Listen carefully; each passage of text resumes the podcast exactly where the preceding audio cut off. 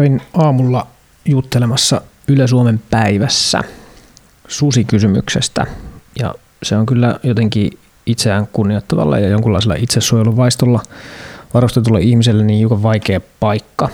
Mutta ajattelinpa, että, että näinpä kuitenkin kannattaa tehdä ihan johtuen siitä syystä, että kyllä siitä aiheesta on mahdollista puhua myös rakentavasti. Siitä on mahdollista tuoda metsästäjän näkökulma esiin sellaisella tavalla, joka on mahdollista ymmärtää myös metsästyspiirien ulkopuolella. Ja jos niin ei tehdä, niin se keskustelu on aivan tuhannen jumissa. Radioviestinnässä tai kaikenlaisessa julkiviestinnässä on se ongelma, että sitä aikaa sille keskustelulla on tosi vähän. Et tänäänkin me juteltiin kymmenisen minuuttia ja eihän siihen oikein ehdi sitä kysymystä ihan täysin sulatella. Ja siksi mä ajattelin, että mä pistän nyt julki tällaisen vähän kattavamman ajattelun siinä, että, että minkälaisia keloja tästä susikysymyksen polarisaatiosta mulla on. Meillä on sovittuna Juha-Pekka Turusen kanssa, joka siis oli mulla tänään keskustelukumppanina, niin ihan kokonainen podcast-keskustelu, jossa sitten käytetäänkin sen verran aikaa tähän aiheeseen kuin mitä se ansaitsee, mutta tässä muutamat, muutamat tiivistelmät nyt kuitenkin heti. Musta yhteiskunnallisesti tässä susikysymyksessä ja polarisaatiossa kaikkein kiinnostavin näkökulma on niin sanottu ajattelun radikalisoitumisen polku. Eli kun me katsellaan nyt vaikka missä sfääreissä jossakin jenkin kapitol valtauksessa mennään ja minkälaisia salaliittoteorioita siellä nyt tällä hetkellä internetistä imetään, niin se vaikuttaa aivan täysin järjenvastaiselta. Ja ymmärtääkseen sitä, että mitä siinä tapahtuu, niin on pakko ajatella sitä, että joku pitkä polku on johtanut tähän pisteeseen. Ei se mene ikinä sillä tavalla, että, että joku ö, yksilö herää eräänä aamuna ja normaalina perheen äitinä sitten päättää, että nyt tästä eteenpäin minä olen rokotevastainen QAnon fanaatikko. Se ei ollenkaan sillä tavalla, vaan se on polku. Ja se on iso asia siksi, että kun keskustelu menee salaliittoteoria tasolle tai sinne asti, niin se avaa kaiken maailman mahdollisuuksia yhteiskunnalliselle epäjärjestykselle ja ulkopuolelta vaikuttamiselle. Metsästäjän näkökulmasta tämä polku alkaa jotakuinkin siten, että, että metsästäjillä on aika paljon kokemuksia semmoisista kuuntelemattomuudesta tai väärinymmärryksistä, jopa niin kuin pahantahtoisesta sellaisesta. Eli kun metsästäjä on yrittänyt selittää, tai sanotaan, että maalla asuva henkilö on yrittänyt selittää, että sudet aiheuttaa tuskaa, niin sitä tuskaa ei ole kuultu, vaan siihen on reagoitu puolustamalla, että ei ole sudesta vaaraa. Ja metsästäjät vielä yleensä aika useinkin näköjään saa sit vastineena sellaista, että minkä helvetin takia te menette niitä koiria niin sinne syöttämään susille sinne metsään, että suojaisitte ne. Ja kun mihin tahansa tällaiseen tunteita aiheuttavaan kysymykseen reagoidaan tällaisella torjunnalla, niin se aiheuttaa valtavasti tuskaa. Ja siinä se alku, siinä se polun alkusyy on. Et sen sijasta, että lähdettäisiin tarkastelemaan, että no mikä on nyt kysymys ja mikä on nyt todellinen tässä nyt niinku uhka, yhtään menemättä siihen, että, että mitkä, mitkä ne faktat tässä edes on, vaan ihan vaan varmistamalla, että olenko ymmärtänyt oikein, että, että uhka on tämä. Niin ilman sitä sitä keskustelua ei voi käydä, mutta näin sitä keskustelua joka tapauksessa yritetään koko ajan käydä. No tässä kun tästä kuuntelemattomuudesta ja ymmärtämättömyydestä syntyy se tuska, mikä siellä taustalla on. Ja siis tuskahan ei, ei synny pelkästään pelosta, vaan siis metsästäjän tapauksesta ihan siitä, että konkreettisesti kymmeniä ja taas kymmeniä koiria viime vuonna kuoli suden suuhun. Eli että ei ole kyse pelkästään vaan semmoisesta asiasta, mikä potentiaalisesti voi tapahtua, vaan joka on jo konkreettinen onnettomuuksia aiheuttanut ongelma.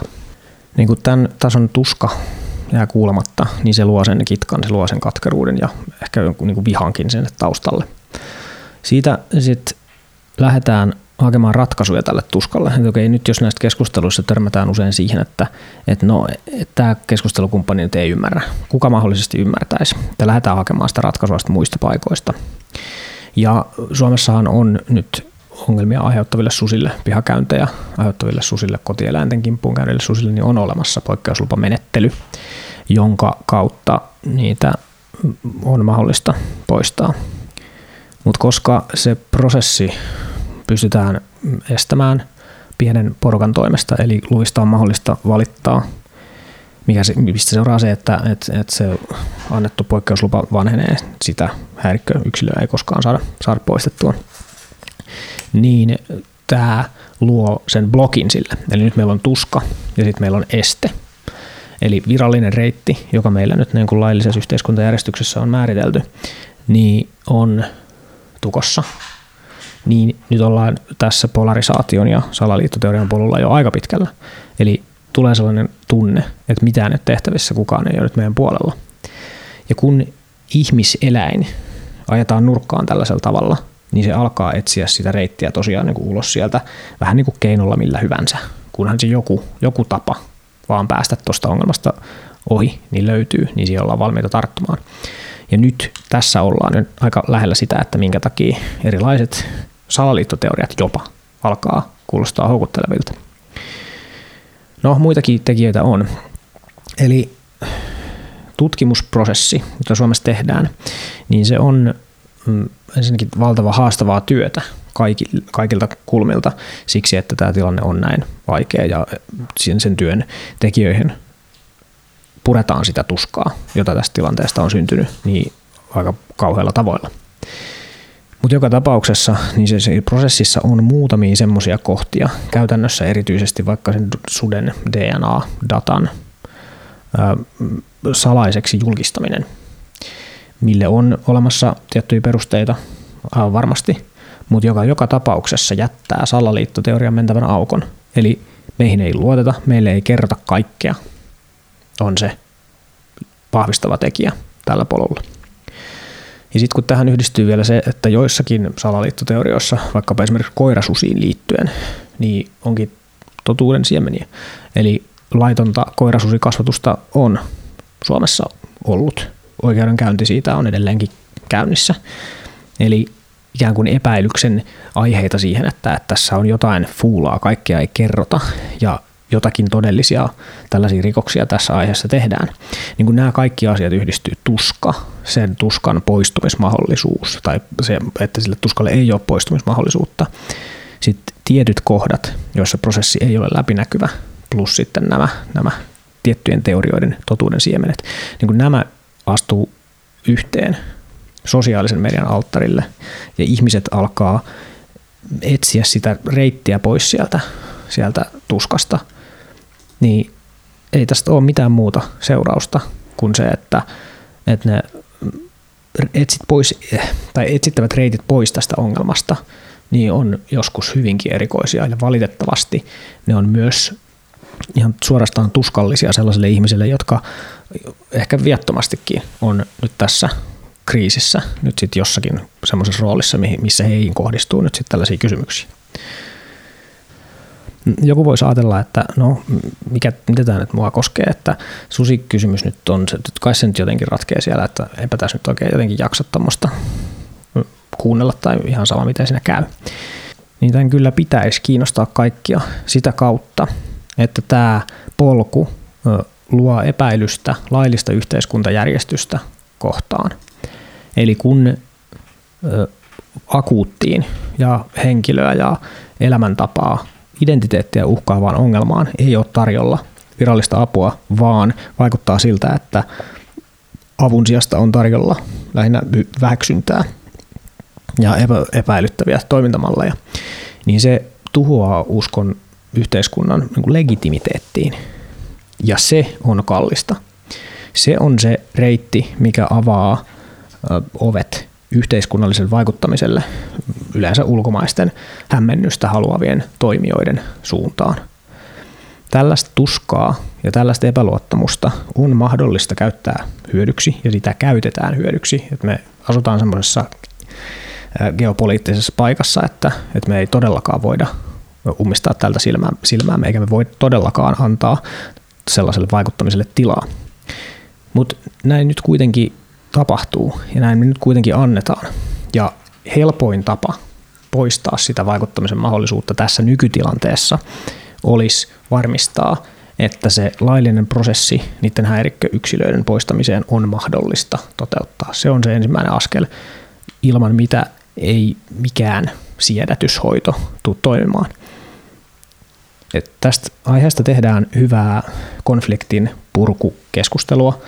Tässä tosiaan aamulla mukana keskustelussa ollut Juha-Pekka Turunen Akordista on järjestänyt parhaalla suomalaisella konfliktin purkuosaamisella sellaisia tapahtumia, jossa on tehty päivityksiä suomalaisen suden kannanhoitosuunnitelmaan ja siinä keskustelussa on myöskin ratkaisun avaimet. Siinä käydään läpi eri osapuolien tähän aiheeseen kokemaa tuskaa. Siis metsästäjän kokema tuska ei missään nimessä ole nyt ainoa. Mulla on siitä nyt sattuneesta syystä vaan paras jotenkin kokemus, mutta muuta, muita näkökulmia tähän ehdottomasti on myös olemassa. Se keskustelu on välttämätöntä ja se on taidokasta. Se on, sit on parhaimmillaan todella hieno seurata sellaista keskustelua, jossa mahdottomalta vaikuttava konflikti, purkautuu sillä tavalla, että ihmiset alkaa näyttää taas ihmisiltä eikä, eikä pelkästään, pelkästään vihollisilta.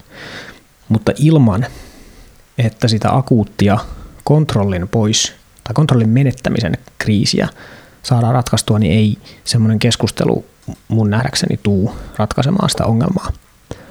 Eli kun mm, susialueella olevat ihmiset on riisuttu kontrollista, riisuttu siitä mahdollisuudesta aktiivisesti toimia tämän asian puolesta, tehdä jotakin suojellakseen sitä omaa ympäristöä, omaa e, elämäntapaa.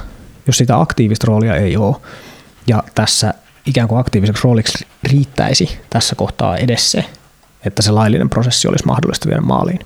Jos sitä ei ole, niin mun on hirveän vaikea nähdä, että tästä päästäisiin minkäänlaiseen kestävään ratkaisuun. Ja tätä puoltaa se, että EU-direktiivi, joka tässä aina vedetään mukaan, niin se edellyttää, että suden suojelussa pitää saavuttaa ekologisen kestävyyden taso, ja se yleensä on se ikään kuin vahvin argumentti sen puolesta, että niitä poikkeuslupia ei tule myöntää. Niin siinä direktiivissä puhutaan myös muusta kuin ekologisesta kestävyydestä. Siinä puhutaan sosiaalisesta kestävyydestä ja ä, taloudellisesta kestävyydestä.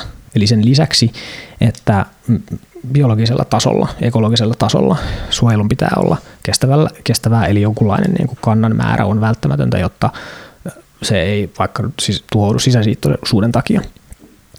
Niin sen lisäksi on olemassa erityisesti tämä sosiaalisen kestävyyden vaatimus. Ja tämä tunnistetaan maailmanlaajuisessa suojelutyössä kyllä hyvinkin vahvasti. Ja parhaat esimerkit kaikenlaisesta suojelutyön onnistumisesta sisältää metsästyksen osittain siksi, että antamalla metsästäjillä aktiivinen rooli tässä suojelutyössä, niin on mahdollista ostaa sitä sosiaalista kestävyyttä, joka on aivan välttämätöntä tämän ongelman ratkaisemiseksi. Että jos sitä sosiaalista kestävyyttä ei ole, niin mikään määrä sellaista ylhäältä annettua kontrollia ei ratkaise ongelmaa, vaan se pahentaa sitä. Se pahentaa sitä sekä suden kannalta että yhteiskunnan kannalta. Sitä suotuisen suojelun tasoa ei ole mahdollista saavuttaa ilman, että, että ihmiset, jotka kokee sen ongelman konkreettisesti, niin olisi osa sitä ratkaisua. Ja me ollaan tällä hetkellä semmoisessa tilanteessa, että sitä uppiniskaisesti yritetään. Eli ajatellaan, että kunhan vaan väkisin nyt sitten niin pidetään nollatoleranssi ja ei oteta niitä ihmisiä osaksi tätä ratkaisua, aktiiviseksi osaksi tätä ratkaisua, niin kyllä se sietäminen sitten tapahtuu. Mutta mitään merkkejä siitä, että näin kävisi, niin ei ole näkyvissä. Ja tämä oikeastaan tarkentaa sitä esimerkkiä, jota mä ehkä vähän rohkeastikin käytin tuossa radiojutun aikana. Ja me puhuttiin siis siitä, että, että suuri osa ongelma tulee tästä kontrollikysymyksestä ja erityisesti siitä, että joku muu jossakin kaukana määrittelee sen, että, että voitko sinä puuttua tähän sinuun koskettavaan, uhkaavaan tilanteeseen vai et. Ja mä käytin siinä semmoista vertausta, että jos sun lastenhuoneen seinän takaa alkaa kuulua niin rotan rapinaa ja sua jostakin kaukaa ehdottomasti kielletään, että missään tapauksessa saa koskea siihen eläimeen, se ei ole mikään ongelma eikä se sulle mitään ongelmia niin tule aiheuttamaan, niin se aiheuttaa tämän samanlaisen tunteen, että sä haluat suojella sitä, mikä on sulle tärkeää, sulle ehkä mahdollisesti inhottaa se, se eläin, tai jos rotta ei ole oikein hyvä esimerkki, niin varmaan joku harvinainen hämähäkki voisi olla ehkä paras. Eli että sulla alkaa näkyä hyvin harvinaisen, mutta vaarallisen hämähäkin oli tästä läsnäolosta sun lasten lähellä merkkejä. Ja sitten sulle sanotaan, että ei siitä kuule mitään, ei siihen lapsi kuole, kun se puree.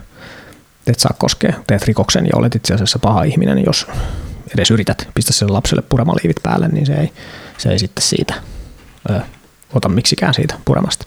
Niin jos tällainen kontrolli viedään sinut pois, niin, niin siitä tässä on kysymys. Että tuolle vasta-argumenttina tällä rotta esimerkillähän voi sanoa, että eihän se ole uhanalainen laji, että jos rottia olisi niin kuin 200, niin sitten tilanne olisi eri. Niin kyllä, näin toki on.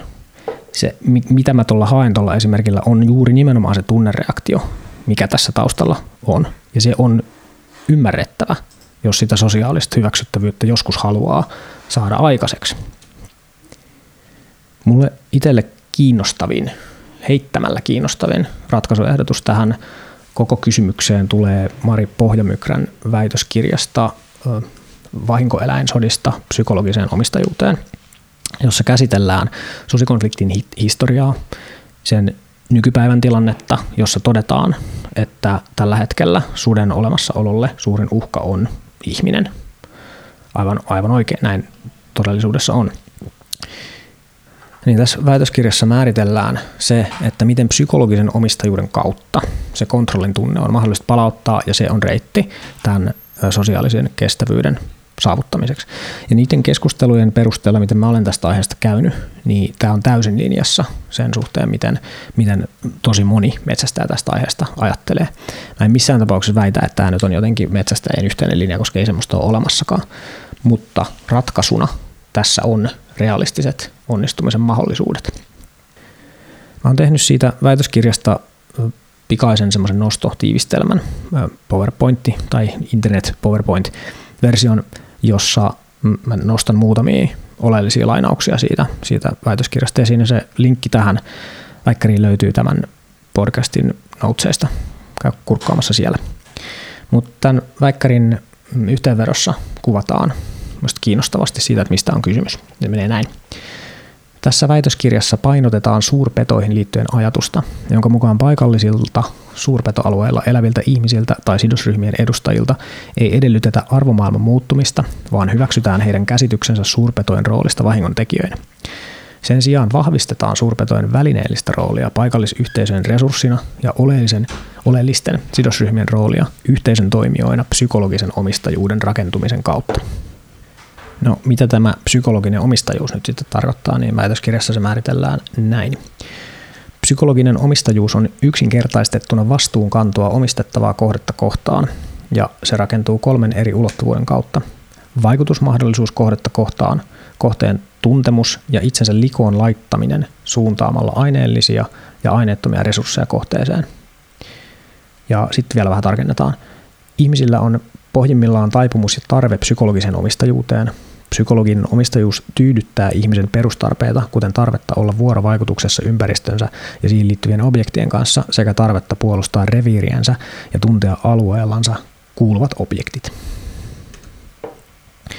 Tämä on kovaa kamaa ja se mikä tässä ihan täydellä varmuudella hiertää, siitä huolimatta, että tähän nykytilanteeseen tämä on kaikella varmuudella kiinnostava vastaus, niin se, mikä tässä hiertää, on se, että tässä nimenomaan suhtaudutaan eläviin olentoihin niin objekteina. Ja sehän on vaikka nyt niin eläinsuojelun näkökulmasta niin aika ongelmallinen stanssi. Enemmänkin siellähän käsittääkseni se inhimillistäminen tai ainakin jonkunlaisen semmoisen oikeuksien myöntäminen on niin paljon tärkeämmässä roolissa, että tämmöinen objekti omistajuusajattelu varmasti kuulostaa kauhealta. Eli voiko luontoa nyt ylipäätään omistaa? Ja mä näen ton tuskan. Että jossakin semmoisessa ideaalitilanteessa, optimitilanteessa me varmaan voitaisiin elää semmoisessa jotenkin symbioosissa luonnon kanssa, että siellä ei olisi tällaista jotenkin objektihyötyajattelua.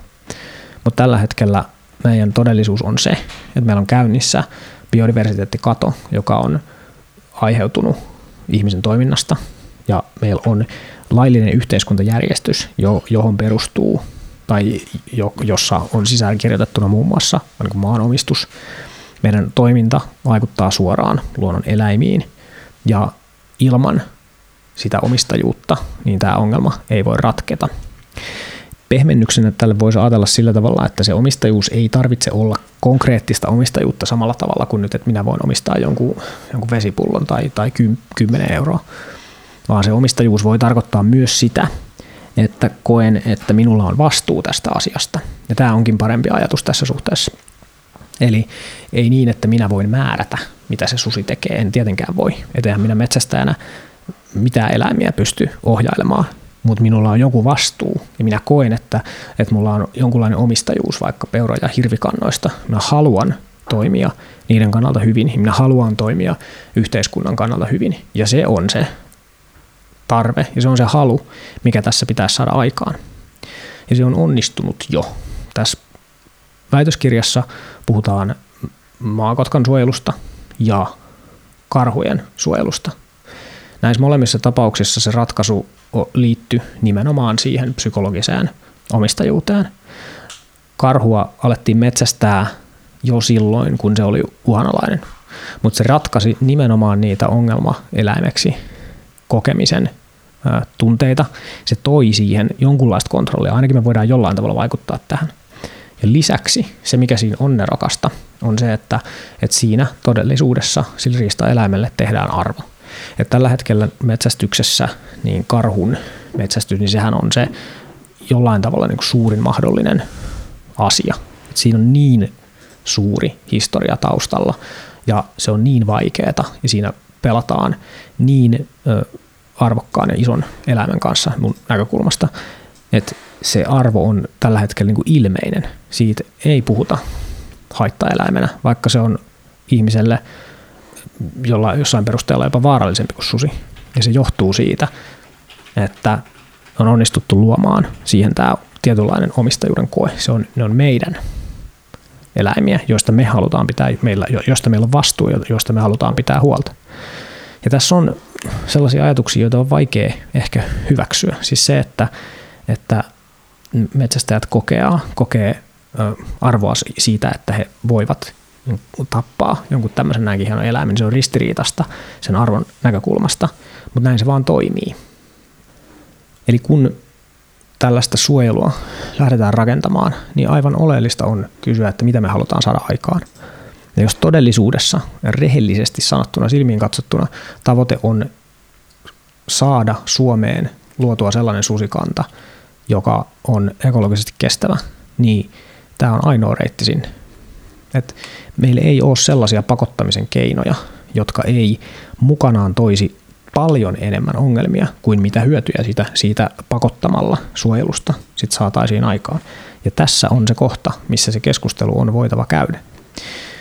Tuossa väikkärissä on hemmetin kiinnostava ajatus myös siitä, että, että se sosiaalinen kysymys tässä on kaiken keskiössä. Niin kauan kuin yhteisö ei ole sen takana, että näitä susia pitäisi suojella, niin mitään suojelua ei ole mahdollista saada aikaan. Semmoista pakottamalla sitä ei ole mahdollista saada aikaan, mutta jonkunlaisella semmoisella mallilla, jossa, jossa se arvo eläimelle on ilmeinen ja jossa, se, jossa eläimen aiheuttamien ongelmien korvaus on jossain määrin sidottu vaikkapa sen lain noudattamiseen. Käytännössä siis tarkoittaa sitä, että, että susivahinkoja kuuluu korvata jatkossakin, koska, koska ikään kuin ne ihmiset, jotka suden vaikutuspiirissä erää, elää, niin ei saa vaikuttaa siihen lähipiiriinsä valtion päätösten takia. Ja se on sellainen asia, mitä on järkevää kompensoida, ja niinhän nyt tehdäänkin, susivahinkoja korvataan.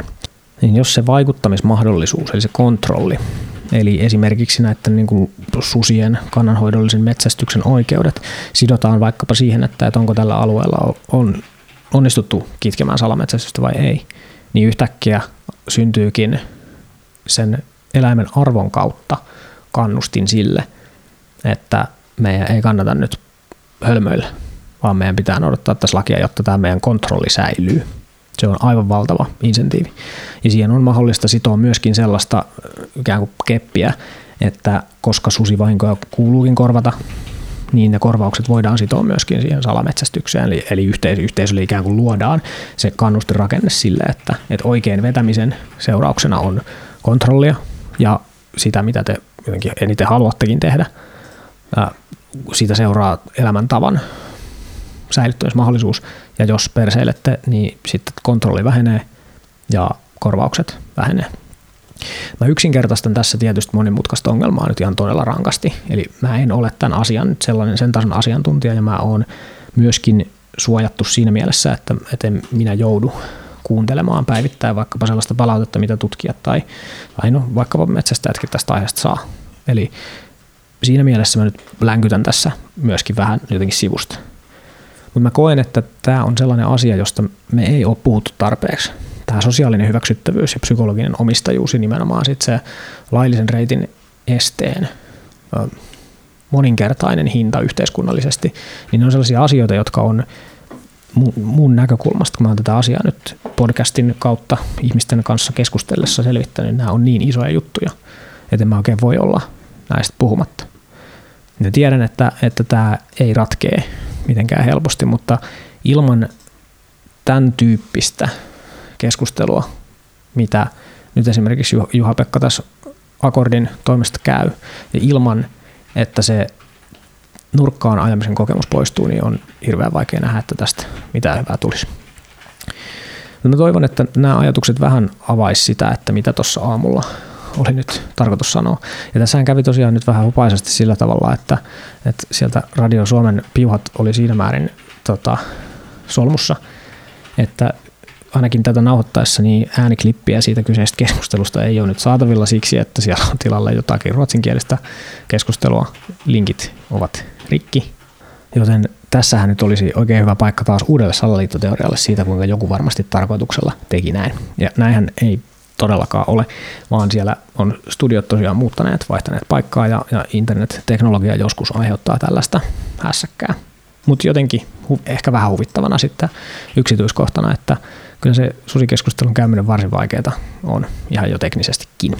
Toivottavasti tämä kuitenkin jossain määrin nyt edes avaa tätä ajattelua vähän tarkemmin, mikä mulla on tästä aiheesta. Ja tarkoitus on, että me jatketaan tosiaan IBn kanssa tätä keskustelua podcastissa myöskin myöhemmin.